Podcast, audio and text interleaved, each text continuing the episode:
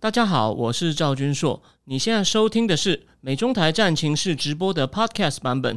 每个礼拜一跟礼拜四晚上八点钟，我都会在 YouTube 上直播，用最口语化的方式，深入分析最新的美中关系与影响台湾的重要国际局势。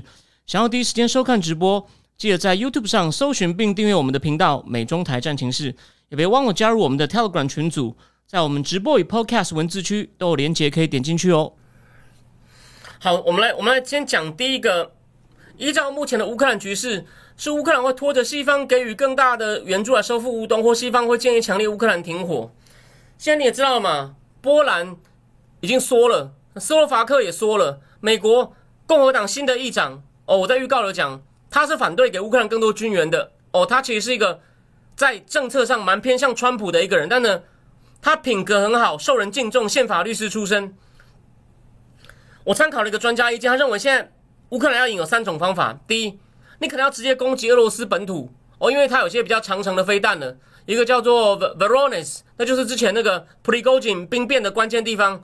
还有一个叫贝尔哥德罗，还有一个叫做 Verones，贝尔哥德罗。然后还有一个地方，反正他说，只要你能够攻击一些俄罗斯地方，切断在乌东的俄军跟俄罗斯本土军队的联系呢，也许。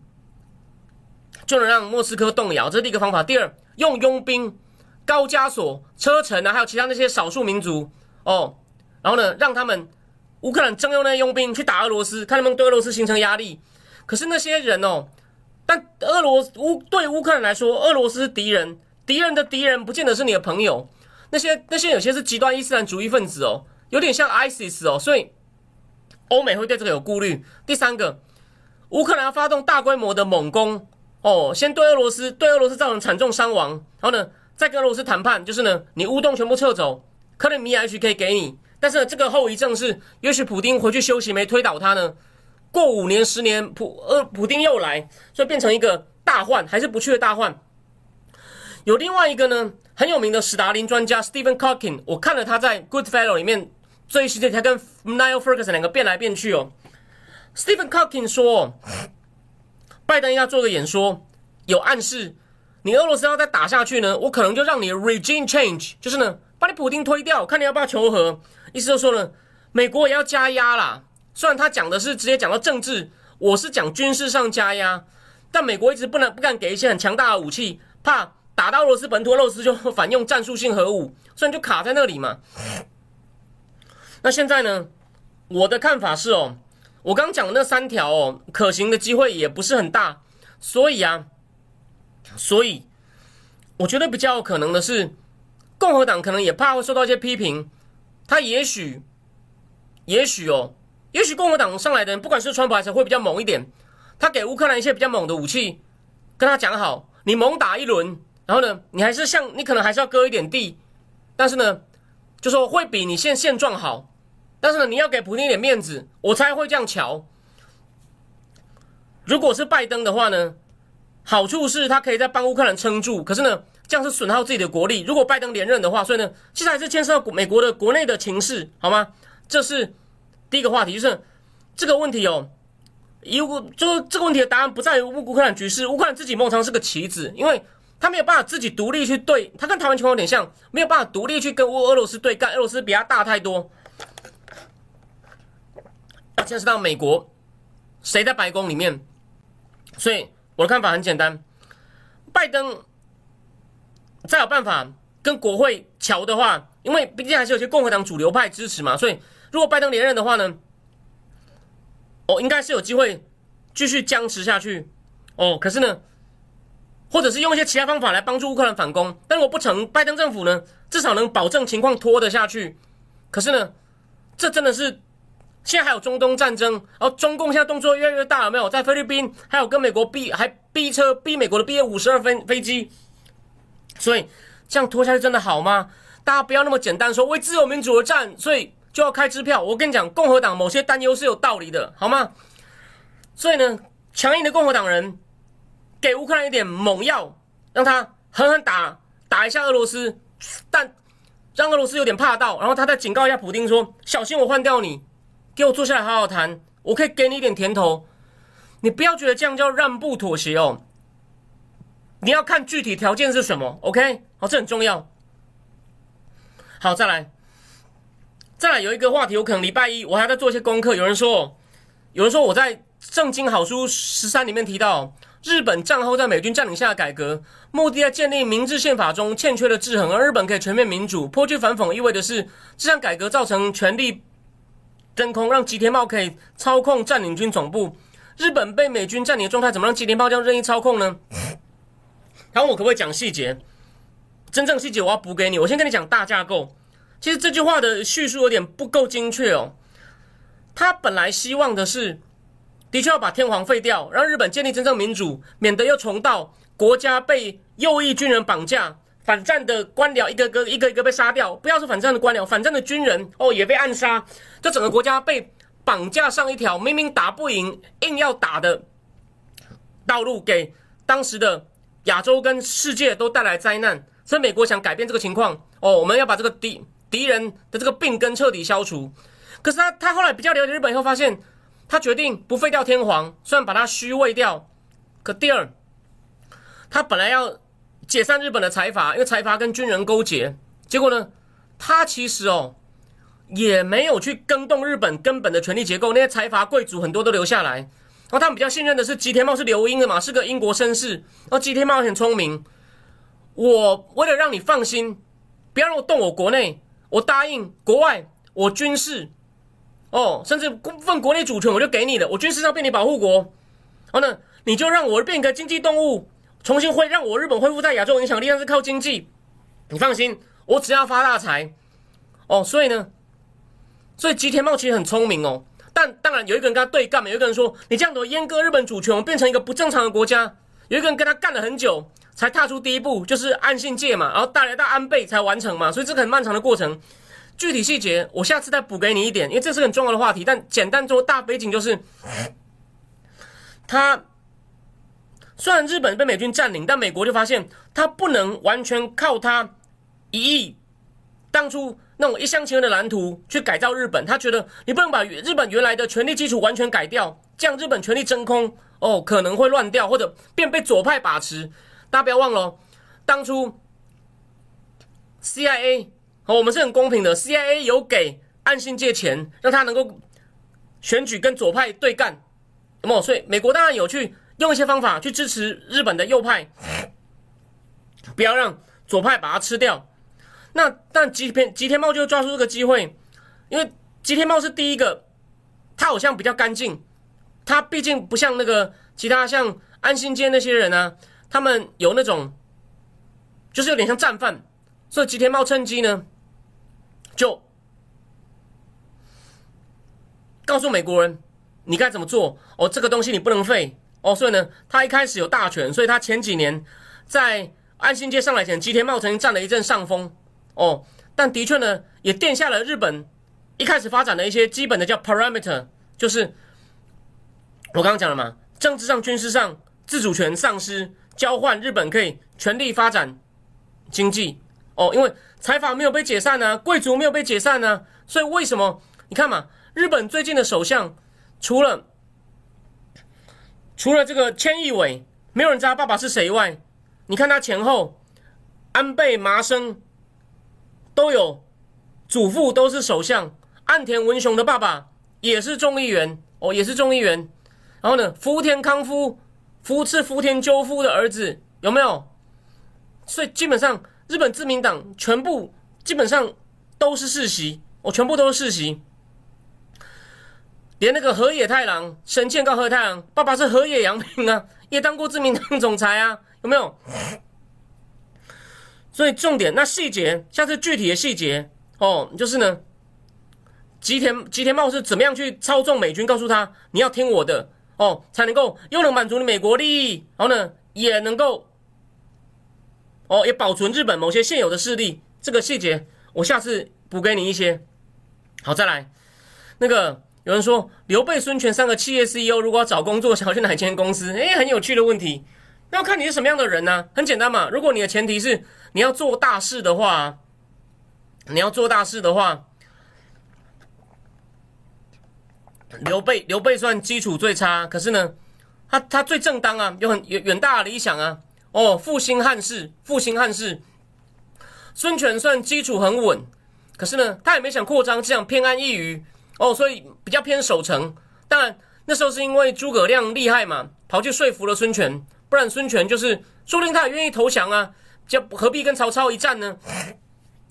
那曹操呢，哦，就野心勃勃，但缺乏正当性，所以呢，你必须要个综合考量，你要谁？比如说曹操实力最强，所以呢，你如果呢？不在乎名分，如果你是川普型的人物，我只看实际的利益，那就跟着曹操打喽。如果你还相信一个哦，你还相信，当然你可能说，哎，你不是还蛮支持川普，就把川普讲成一个没有理想的人，应该这样讲。川普，川普很看重现实物质利益。庞培尔说了嘛，川普每次分析问题都是看谁会得意，钱从往哪里去。哦，在他来说，梦上他的理想就是大家都赚到钱。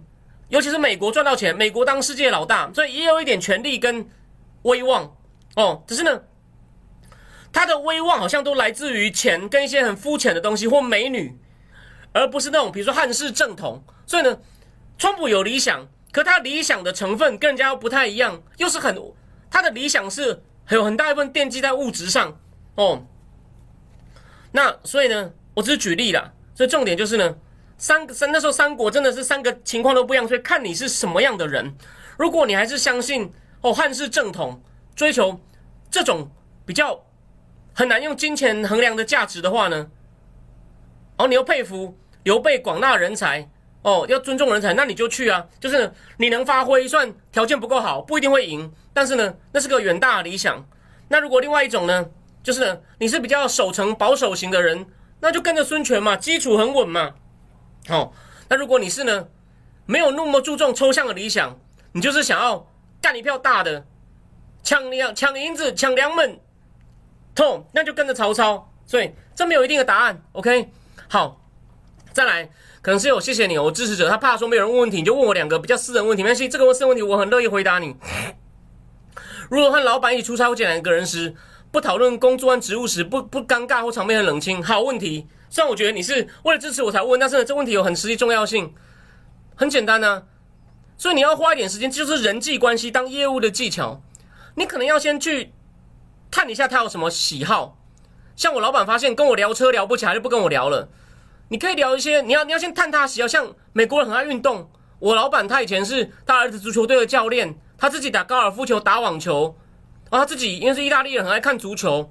没话讲的时候，我就跟他聊一些这个东西。我跟他聊一些这些东西，哦，他对美国政治也有兴趣，哦，我前几年还没那么热衷，这几年我当然不敢，我也不敢让他知道我我我我花这个时间更多，但我还我会跟他聊一下，哦，所以你要花点时间投他所好，知道他聊什么，然后呢，你可能是自己去收集资料，或者是就算你不懂，至少你很会问问引导问问题，从他讲的呢，再引出更多问题让他讲话，或者是哎讨论一下各地的风土人情，就是这跟工作间接相关。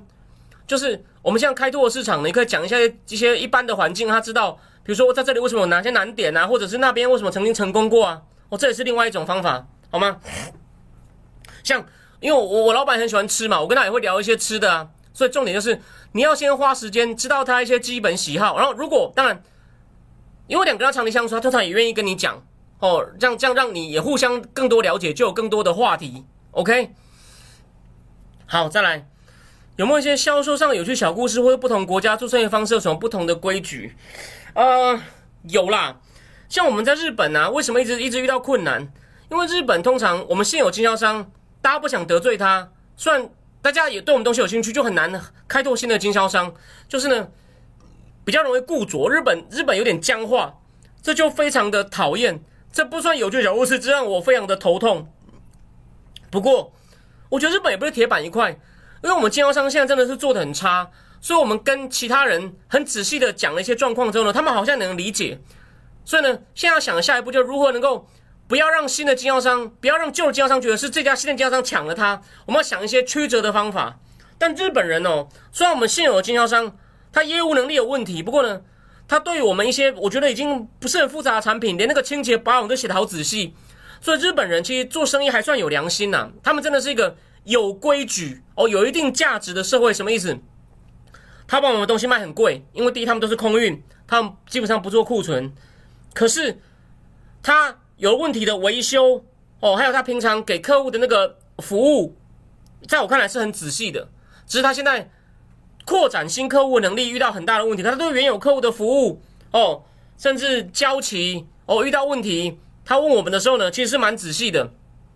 所以啊，日本人真的就是东西卖很贵，可是呢，他给你很好的服务，所以呢，他贵是贵的有道理，但久了会变僵化。就是日本有时候很难改变，它很多程序要变，连我们要出一个新机器，明明新机器跟旧机器大部分一样，他还是一开始一直问问题，很怕说我们要很难跟我们客户解释为什么要换呢？就是他动作很慢，他动作很慢。OK，那那至于。至于我想看，除日本是比较特别的例子，我觉得其他国家哦，就比较比较随意，哦，比较没有那么严重，弹性弹性比较大。那再来哦，我想想看还有什么国家特别？对我觉得其他国家哦，差异基本上没有那么大。就是日本哦，你会感觉到那是一个有很多规矩，然后呢，真的是一个比较僵化市场。不过。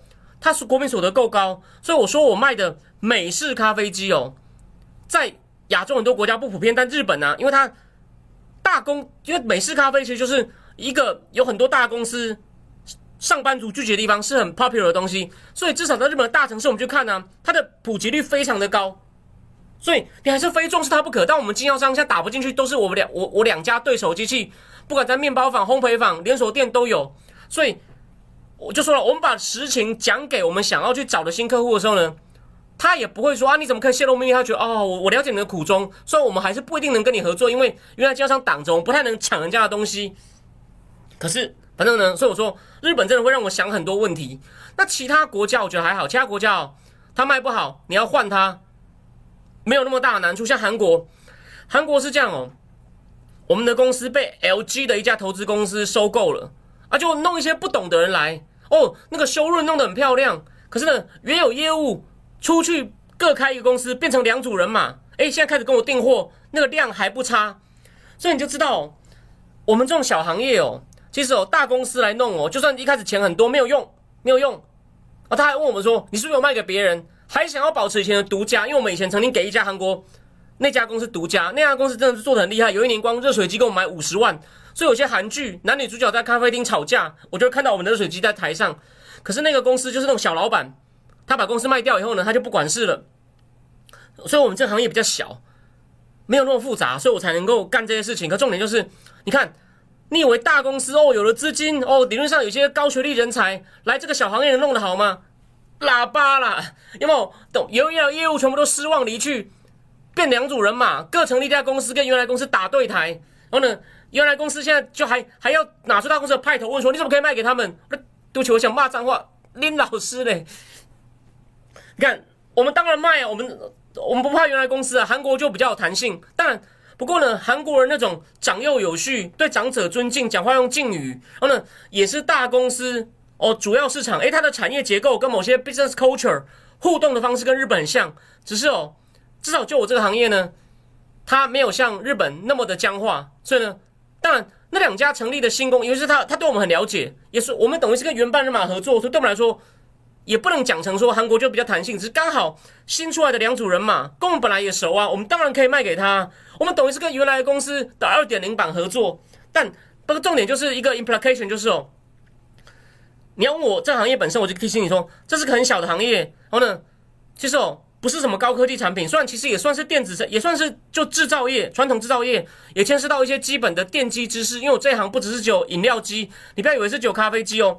我这行做很大，我刚刚说了，那个韩国公司被收购的，或者是我们这这个上次我九月去跟日本最大的公司谈，他们主力产品饮料当然也重要，可他们最大什么烤箱，烤箱很贵的。所以我举个例哦，台湾有个很有名的这个美食作家叫毛奇，他是我连友。他在社子岛发现一家早餐店，名字我忘了。他用那个 Rational 的烤箱，哎，虽然我细节完全不懂，但是在我去的展览里面的 Rational，通常都是美国最厉害的公司才能做 Rational 代理。当然，或者是什么新奇的制冰机，有没有新奇的制冰机？哦，Rational 的烤箱，或者是台湾还有家叫万利万利多玛丽头发，是美国最大制冰机公司。这种制冰机，或者是啤酒机。哦，或者是我刚刚讲的烤箱、烤炉，或者是冰淇淋机，意大利的 Caprigiani 这个相关行业，我久了当然都知道一些。他们是卖，所以呢，最大的食品设备商都会卖这种东西。那你看嘛，啊，但但虽然说我说我们这行这些东西算大，但跟那种像什么我说什么三星啊，做汽车的啦，做卖手机的啦，或者是化工啊，这样跟那真正大行业比，我们还是很小。所以 LG 底下的公司哦，派了高学历的人来哦，好像也换了好几个 CEO，没有用，还不如一个灵活的小商人哦，找到好的品牌。找不用什么学历太高，只要有基本小聪明的人，把产品知识学好，然后呢，公司给你资源，找到对的大连锁店，做下来以后，通常做几年，业务通常熟了以后，他也会自己出去开。哦，这就是我们行业的不变的规则。当然，如果这个老板有眼光，给业务薪水高，他可能就不出去。哦，所以，我举个例，我我说我们的公司。就是原来那个韩国经销商，他分成两家业务就出去开了两家公司，其中一个人他本来在那家公司也是快二十年，我猜应该给他薪水很高，可后来被新的 LG 派的人气走了。他现在做的非常好，他有次有跟我讲，他在好像在釜山一个很大的，他做整个厨房设备，哇，就一百万美金呐，三个案子啊，三个案子都是同一个旅馆集团的，光是各种餐饮设备就一百万美金呢。你不要以为一百万美金。很小，我知道你大行业的，你说啊，那赵金硕丢脸，对我们这行业就这么小。他一个新公司聘了四五个人，一年一百万美金，你想想看，假设我我觉得这个设备业呢，他一百万美金，他可以赚三成三十万美金，一年就一千万呢。那那他他就他就跟他员工分呐，他们公司四五个人，而且这只是其中最大的案子哦，还有一些其他零星的，所以他一他一年哦五六个人，他可能就做个两百多万美金。他现在成立快三年了，我觉得应该已经有两三百，大概有每年都这样做，哎，就稳住了。所以这行业是很小的。OK，我觉得日本、韩国给我冲击比较大，其他国家哦，台湾的话，台湾我的经销商情情况非常特别，所以呢，我觉得不能当通例，好吗？所以我今天就讲到这里，好不好？我今天就讲到这里，我还欠各位四十分钟，这些这这个。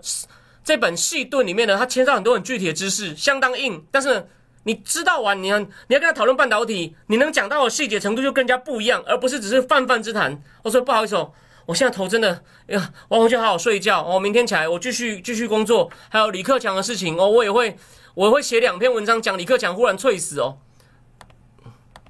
对，你你你相信李克？你相信你相信李克强？你相信李克强的心脏病心脏病死的吗？OK，哦好。那今天呢，就先到这里好吗？我们下礼拜保证加开一场，我绝对不会骗你，因为我也很想把剩下内容跟各位分享，只是我今天的脑子已经不能转了。我的时差，因为时差通常三四天才调得回来，我今天才处于第二天哦。再一次跟大家说声抱歉，也再一次谢谢大家的支持哦。我们就到这里，祝各位周末愉快。我们下礼拜一战情事见，甚至那天晚上会再度一炮双响，好吗？晚安。